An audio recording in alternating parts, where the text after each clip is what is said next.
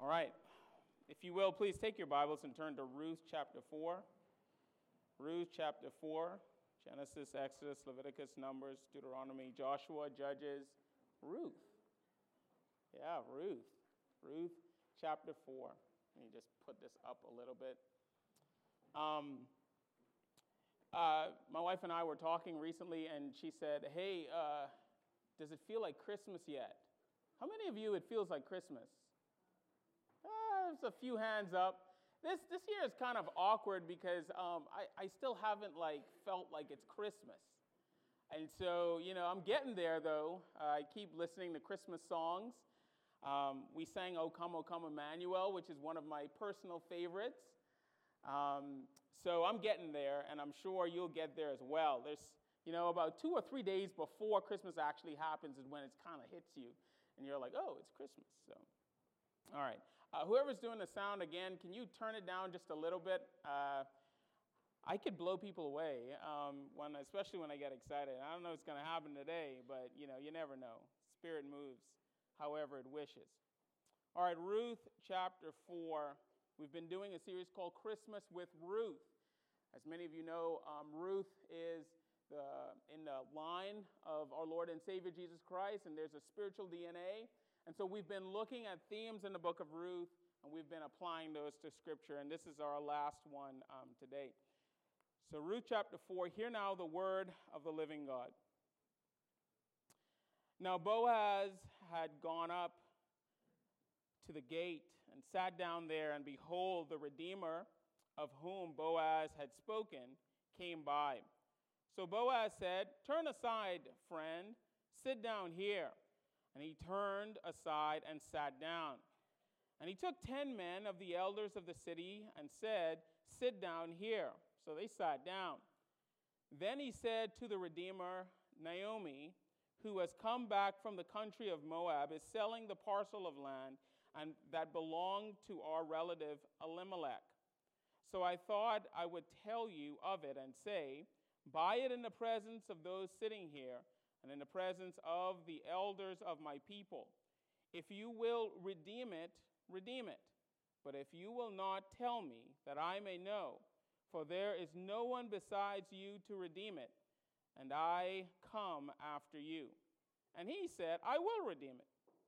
Then Boaz said, The day you buy the field from the hand of Naomi, you also acquire Ruth the Moabite, the widow of the dead, in order to perpetuate the name of the dead in his inheritance.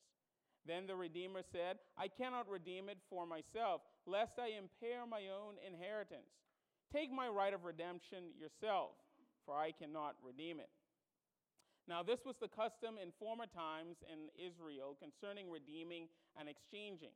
To confirm a transaction, the one drew off his sandals and gave it to the other. And this was the manner of attesting in Israel. So when the Redeemer said to Boaz, Buy it for yourself, he drew off his sandal. Then Boaz said to the elders of all the people, You are witnesses this day that I have bought from the hand of Naomi all that belonged to Elimelech and all that belonged to Chilion and Mahlon. Also Ruth the Moabite, the, wife, the widow of Mahlon, I have bought to be my wife, to perpetuate the name of the dead in his inheritance, that the name of the dead may not be cut off from among his brothers and from the gate of his native place. You are witnesses this day. Then all the people who were at the gate and elders said, we are witnesses. May the Lord make the woman who is coming into your house like Rachel and Leah, who together built up the house of Israel. May you act worthily in Ephrathah and be known in Bethlehem. And may your house be like the house of Perez, whom Tamar bore to Judah, because of the offspring that the Lord will give you by this young woman. So Boaz took Ruth and she became his wife, and he went in to her. And the Lord gave her conception, and she bore a son. Then the women said to Naomi, Blessed be the Lord, who has not left you this day without a redeemer, and may his name be renowned in Israel.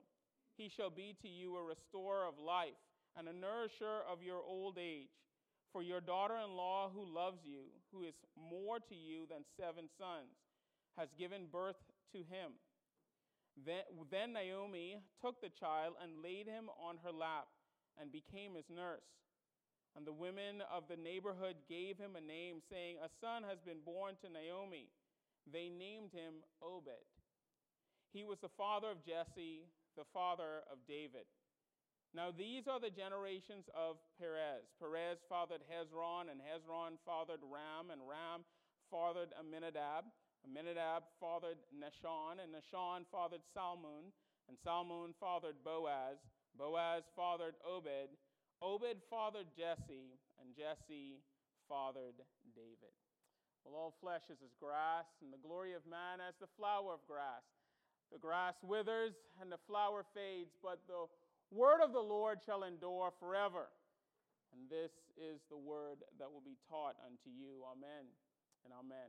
Well, let's go to our Lord in prayer. Father, Son, and Holy Spirit, indeed, this is your word. This is your people. They have come here to hear from you.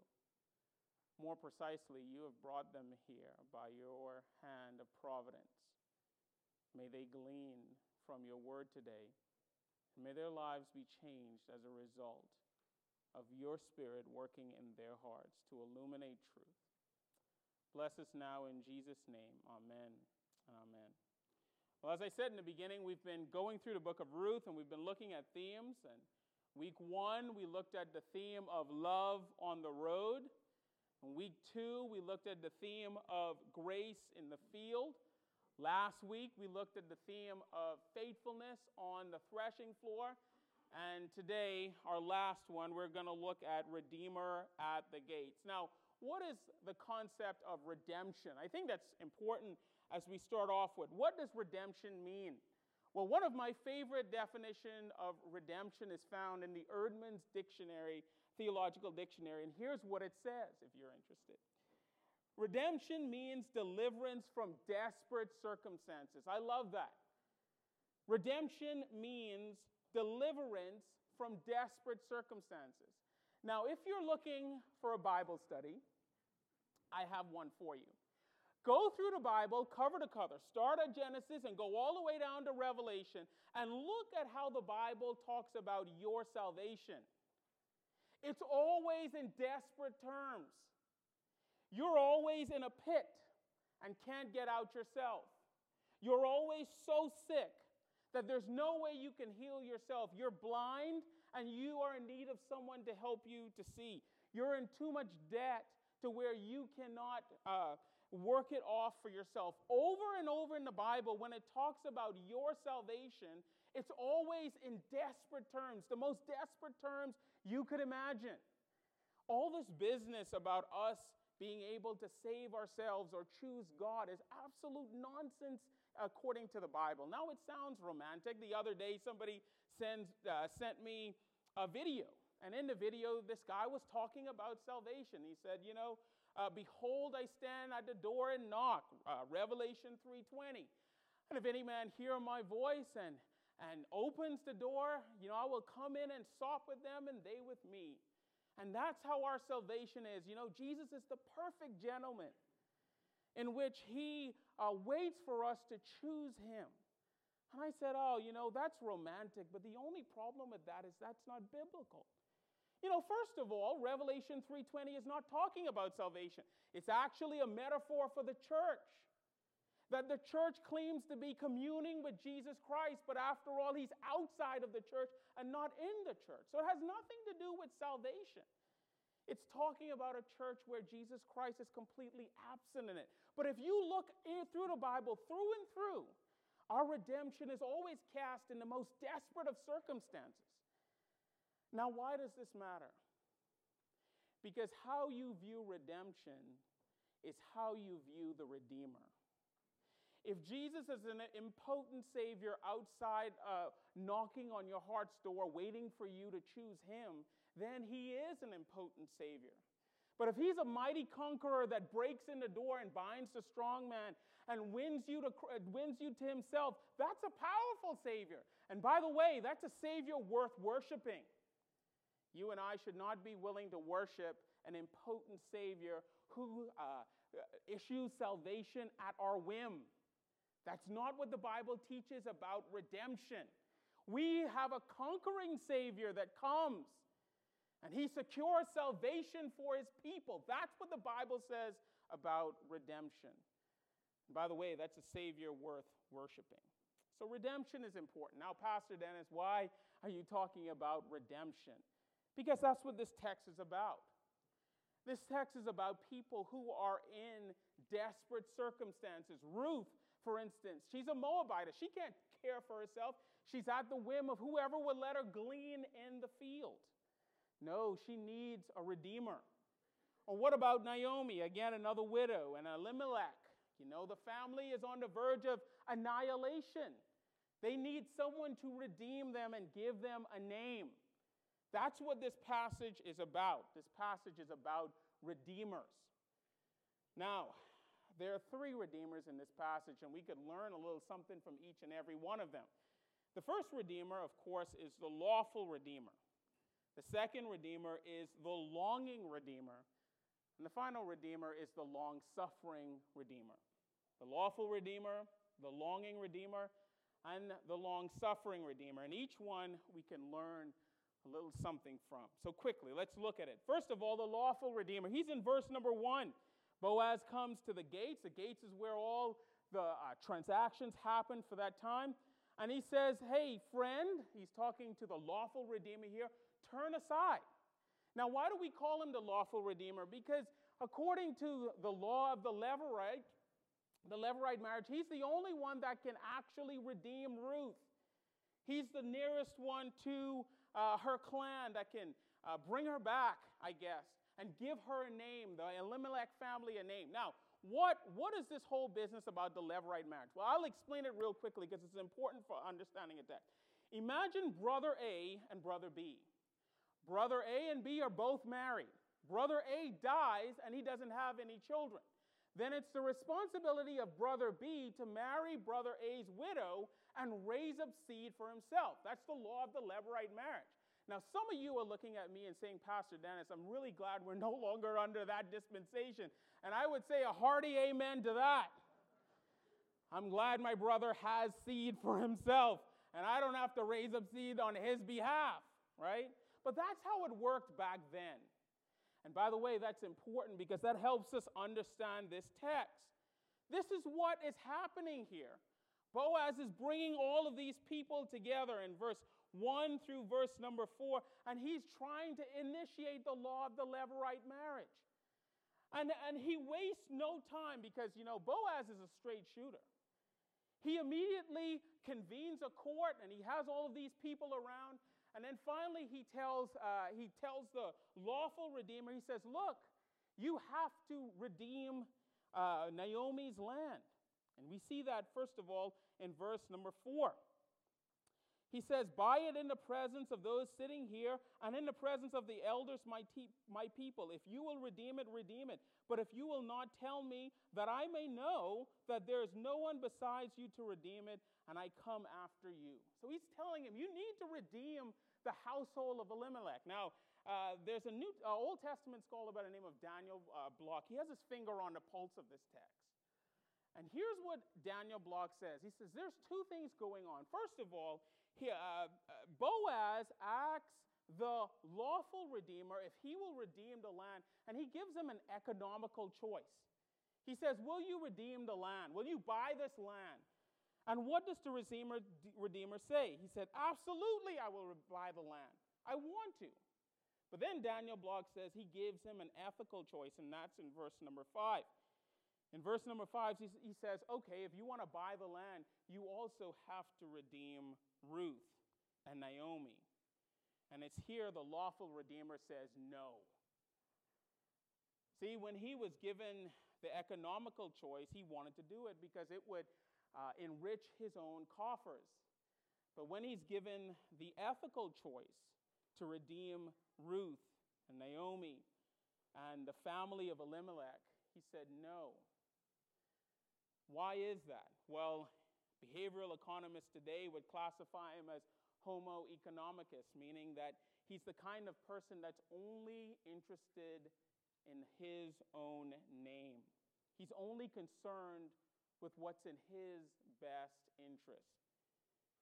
Well, it's not a good characteristic for a redeemer. It might be for a businessman, but not a redeemer.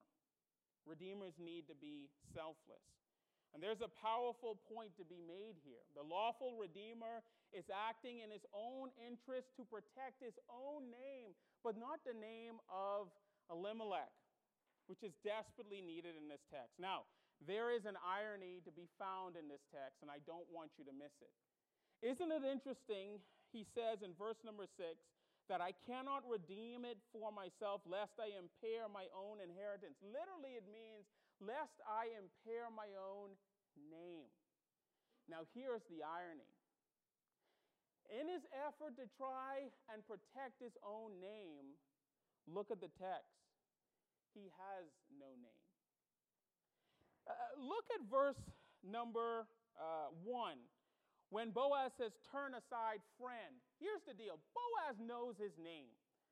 That's an editorial comment. The word friend uh, that's translated there is a Hebrew word uh, that goes a little something like this Poloni Almoni. I know it sounds like an Italian name, but it's actually Hebrew. And, and friend here is not the best translation. If uh, I was trying to think to myself, what's a better translation for Poloni Almoni? Well, um, for those of you that like football, you would know this. What do they call the last person that's drafted in an NFL draft? Who thinks, who knows that? Yeah? You know what they call him? What do they call him, Albert? Mr. Irrelevant. Mr. Irrelevant. They give him a jersey and it's printed right in the back of it. Mr. Irrelevant. Well, that's what Poloni, Poloni Almoni means. It means that he's Mr. Irrelevant. He becomes irrelevant because he doesn't want to raise up seed like he is supposed to. He becomes irrelevant because he didn't have the eyes of faith. I was reading um, The Valley of Vision as a part of my devotional time. For those of you who don't know, it's a collection of Puritan uh, prayers. But I was reading this one prayer and it took my breath away. Listen to what the author says I thank thee, Lord, for showing me the vast difference between knowing things by reason and knowing them by the spirit of faith. By reason, I see a thing is so. By faith, I know it as it is. And there's an important difference there. Mr. Irrelevant, Poloni, Amoni, he looked at things with the eyes of reason. Now, look, I'm not pitting reason against faith. I'm not doing that. But you see, reason can only take you so far. The eyes of faith will take you even further, and you'll be able to see a lot further. Mr. Irrelevant, when he saw Ruth, saw a despised Moabite.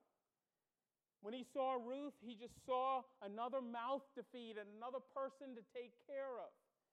But if he had the eyes of faith, he would have seen a woman who is a Proverbs 31 woman, a virtuous woman. In fact, if you picked up uh, Hebrew Tanakh, which is the Hebrew Bible, and you um, looked at the ordering of the Hebrew uh, chap, uh, books of the Bible, right after Proverbs 31 comes Ruth. Why is that? Well, because she is the example of the virtuous woman. He didn't have the eyes of faith. Let me ask you a question Do you have the eyes of faith? You know, it's easy as a Christian for you to think that you have the eyes of faith, but that's not always a guarantee. Uh, think of the story of godly Samuel. You know, Samuel, God tells him to go and um, um, crown the next king of Israel. And as he goes there, he sees Eliab and he says, Surely the Lord's anointed is before me. And he pulls out his oil and he's getting ready uh, to, to pour oil over him because he's big and strong. And Yahweh comes there and says, Oh, why don't you hold on to that? You know? See, don't look at his appearance or his stature. Because man look at, at the outward appearance, but Yahweh looks where? On the heart. And so all of the brothers come parading in front of Samuel. And Yahweh keeps telling him, no, no, no. And finally, when all the brothers had gone by, he says, Something's not right. And he looks at Jesse and he says, Do you have another? And Jesse's like, Well, kinda. You know, I have this little odd son. You know, I tell him to go in the sheep, and he's kind of ruddy. Translation, he's like Pig-Pen. You know, he's a little dirty and messy. And he's also an odd little kid. He runs around playing uh, his harp or, or whatever instrument that is. And, you know, he's always writing psalms and he does trick shots with his sling. You know, I keep thinking one day he has this like reckless boldness that one day he'll get eaten by a bear or a lion. And Samuel says, Oh, that's interesting. Well, why don't you tell him to come? I think, I think we just found the next king of Israel. Eyes of faith. What about uh, Paul? You know, Paul gets angry at Mark. You know, Mark gets a little whiny and homesick. And so he says, I can't, I can't be bothered with you. Go back to your mama. And he kicks him off the trip and gets in a fight with Barnabas. And they grab Silas and, you know, they go to town. And it's not until a few years later when, uh, when the Holy Spirit comes to him and he says, Hey, you remember, you remember that Mark? He's actually very profitable for the ministry. Yeah, eyes of faith. Do you have the eyes of faith? You know, CVPC, we better learn as a people to have the eyes of faith. Otherwise, you better stick Pelmoni Almoni up in front of our doors because we'll be relegated to irrelevance. Irrelevance. Well, that's the lawful Redeemer. What about the longing Redeemer? Well, the longing Redeemer obviously is Boaz. I mean, from chapter 2 onward, he's chomping at the bit, chomping at the bit to care and love for Ruth. That's why uh, Naomi said, This man will not rest until the matter is taken, for, taken care of. Why? Because he's the longing Redeemer. He longs to love and care for Ruth. That's why in the beginning of chapter 4, he anxiously uh, puts together this court and he anxiously starts talking to all of the people there and trying to get them, trying to get the matter settled. And right when he asks the lawful Redeemer the question of whether or not he would redeem, I could almost see his heart pounding. Please say no, please say no, please say no. Why? Because he's the longing Redeemer. He's the sacrificial Redeemer. In fact, um, as Ruth said, said, Why don't you put your wings over me? That's a powerful imagery. See, um, in ancient Israel, when you were getting married, and a part of the marriage ceremony, one of the ways in which you showed that you loved and cared for your wife was by taking a, a shawl or a towel and throwing it over her. And that was a sign of covering. That was a sign that you were promising to love her and provide for her and care for her emotionally, physically, and spiritually. It wasn't a light sign, it was a powerful sign. That's what Ruth desired Boaz to do, and that's what Boaz desired for her longingly. And the interesting thing is that the child that they would have wouldn't lawfully belong even to him because he was raising up seed for Elimelech. But you know, when you love someone, you tend to be a little bit sacrificial with them. And that's how true redeemers work. Now, what's the lesson that this longing redeemer has for us? Well, um, as much as he was longing, as much as he desired, there was no way that he can actually make this happen. He had no power to. At any point, all of it could go wrong. But yet, Yahweh sovereignly was working to bring it about. All of his anxious toil meant nothing. You know, for the past three or so weeks, I've been meditating on Psalm 127, verse 1 through 2. Here it is it says, Unless the Lord builds the house, those who build it labor in vain. Unless the Lord watches over the city, the watchman stays awake in vain. It is in vain that you rise up early and go late to rest, eating the bread of anxious toil, for he gives his beloved sleep. You know, sometimes there's so many things that we are longing to have, and then we get anxious about it, and we strive to get it. And it sets us in a panic. But I'm thankful that we have another Redeemer who settles our hearts and tells us it's okay because I'm sovereignly over. it. That's the longing Redeemer. Now, what about the long suffering Redeemer? Well, the long suffering Redeemer, of course, is Yahweh, and He's behind this story all along. And how do you see the long suffering Redeemer? Well, look at verse number 13 all the way to the passage. Um, there's a mixture of genealogy here. Now, I know, I know, all of you treat the genealogy like the credits at the end of a movie. You know, who cares who the executive producer is? You know, I've drank about a 32 ounce Coke. I need to go to the bathroom. I don't have time to see the credits. But you know what? The credits are important. It's very important. You should pay attention whenever you see the genealogy because you know what they teach us?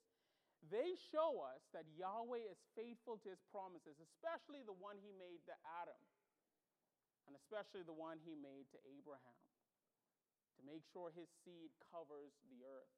And it's through him all the nations will be blessed. When you read through this genealogy at the end, I hope you see the hand of Yahweh all the way through. Now, there are too many names inside here for me to go to each and every one of them, but I'm going to give you the best one. Look at the name Perez. You know, um, Perez comes to us in Genesis chapter 38. And hey, if you're ever home bored one day, why don't you read Genesis 38? I mean, it reads like a soap opera. And, I promise you, at the end of reading Genesis chapter 38, all of you will be blushing, um, except me. I, you know, for different reasons, I'm not going to blush. But anyway, um, but at the end of the book of, of Genesis 38, you will be blushing. Why? Because it's scandalous. I mean, think, think about how Perez came into being. First of all, you have Judah. You know, he wants to find uh, a, a pretty girl for his oldest son, and so he finds a cute little Canaanite named Tamar and, and he gets her, right? Not supposed to do that, but anyway, he does that, so, so be it. And then what happens after that? Well, you know, his oldest son is a scoundrel, and so Yahweh kills him. And then he gives her um, his other son, Onan. And you know, Onan, I mean, he, he doesn't want to redeem his brother's uh, wife. And so when he makes love to her, the Bible says he spilled his seed. And you're like, whoa, what's going on there? Try to flannel graph that one. You know, that one's not going to happen. You know, that's, that's just not going to fly for kids, you know. But at any rate, Yahweh kills him. And then Judah's like, oh, wait a minute, I'm not, I'm not going to give her any more of my sons because, you know, she's a man eater. And then, and then the text gets even worse because once she puts, once uh, Judah kind of puts her away, she realizes she's not going to get a seed. And so she dresses up like a prostitute, waits for uh, Judah to come, because Judah is a bad man. I mean, if you read through the text, I mean, he is a really, really bad man. And so, but Judah comes nonetheless and sleeps with her, right? And so after he sleeps with her, three months later, he finds out that she's pregnant. And when they told him, Judah, like, hey, you know, Tamar's pregnant, he says, oh, burn her, right? Burn her. And you're like, what? Without a trial? Thankfully, uh, you know, there are some cooler heads that prevail, and they brought her in, and they say, hey, what's going on? And she says, oh, well, the man who these belongs to is the father. And I can imagine Judah's wife on the side of him, like, what? That's my husband's, uh, you know, that's my husband's seal. Yes, your husband's been a bad boy and he got found out. Well, thankfully, um, he's not all bad because right after that, he looks at them and he says, You know what? She's more righteous than me. She's more righteous than me. And so six months later, they had two sons. And, you know, that is weird too. Like one son was coming out, the other son pulls him back, and then he comes out, and, you know, it's like this weird OB scene, and you're like, what the heck is going on? Is this in God's word? And the answer is yes. That's why I don't understand when people say God's word is boring. Are you kidding me? It's the most exciting thing ever. So, anyway, the child is born, and she names him Perez. Now, for most of us sitting here, that doesn't mean much, but it actually means a great deal. Because Perez means breakthrough. Breakthrough. And he was exactly what the doctor ordered. Because from that point on, from Genesis 38 on, and you can read it for yourself, uh, Judah received a breakthrough. He actually becomes the hero of the story and not Joseph. You have to take my word from it or just read it for yourself. But it's true. He goes from being this adulterous, selfish, um, prideful man to a godly man who's willing to give up himself and his children in order to save, save his brothers. And then it was a breakthrough, of course, for Tamar because now she gets her seed, not just one, but two. And of course, it proved to be a significant breakthrough for Boaz because Boaz is in the line of Perez. And it also proved to be a breakthrough for Ruth because there was a man willing to marry her whose great grandmother, about five times, uh, was a Canaanite. And he was willing to love her and care for her. And then, of course, if you know biblical history, it was a breakthrough for us because a Redeemer came, and his name is Jesus Christ. And now, because of his sacrifice, you and I have the ability to be in his spiritual bloodline. That was a breakthrough for all concerned. And what's the great lesson we learned from that? Well, the great lesson we learned from that is this Yahweh always finds a way to break through even our messy circumstances. Because it doesn't get any messier than Genesis 38. Amen? That's the way life works. Yahweh always finds a way to break through. Now, what's the big takeaway? Big takeaway is this the whole purpose of Christmas, the whole purpose of the incarnation is that Yahweh is bringing together a group of people to redeem. That's the whole reason why he came. Matthew 1:21 says it. She shall bear a son and you shall call his name Jesus for he will save his people from their sins because that's what redeemers do. They redeem and deliver people from desperate circumstances. And, brothers and sisters, we needed to be redeemed. We were Poloni Almoni. We were irrelevant. But then, because of the work of Jesus Christ, we became relevant. We became relevant. And now our names are written in the Lamb's book of life. We were once slaves to sin, but now we are all Obeds. I didn't mention that, but that's what Obed means. Obed means servant of the Lord. That's what uh, they named their son. So now all of us have become Obeds, servants of the living God. We were once all confined by sin, but now we are all Perez. The Holy Spirit has broken through and redeemed his people. We were all peasants, but now we are made sons and daughters of the King. Ah, that's the magic of Christmas, if you ask me. That's why this story is so powerful and will continue to be powerful because it shows a people who are redeemed. Let's live like redeemed people. Father, we thank you so much. At times, your word might appear to us as being curious, unconventional, that you use Canaanites and Moabites to accomplish your holy plans. And there are times we even read your word and it's, it's really scandalous. But I'm thankful that you redeem even out of the messiness. And we need to be reminded of that because our lives are often messy. But I'm thankful that even in the midst of the messiness, you clean us up and you present us faultless before your throne. Bless your people now in Jesus' name. Amen and amen.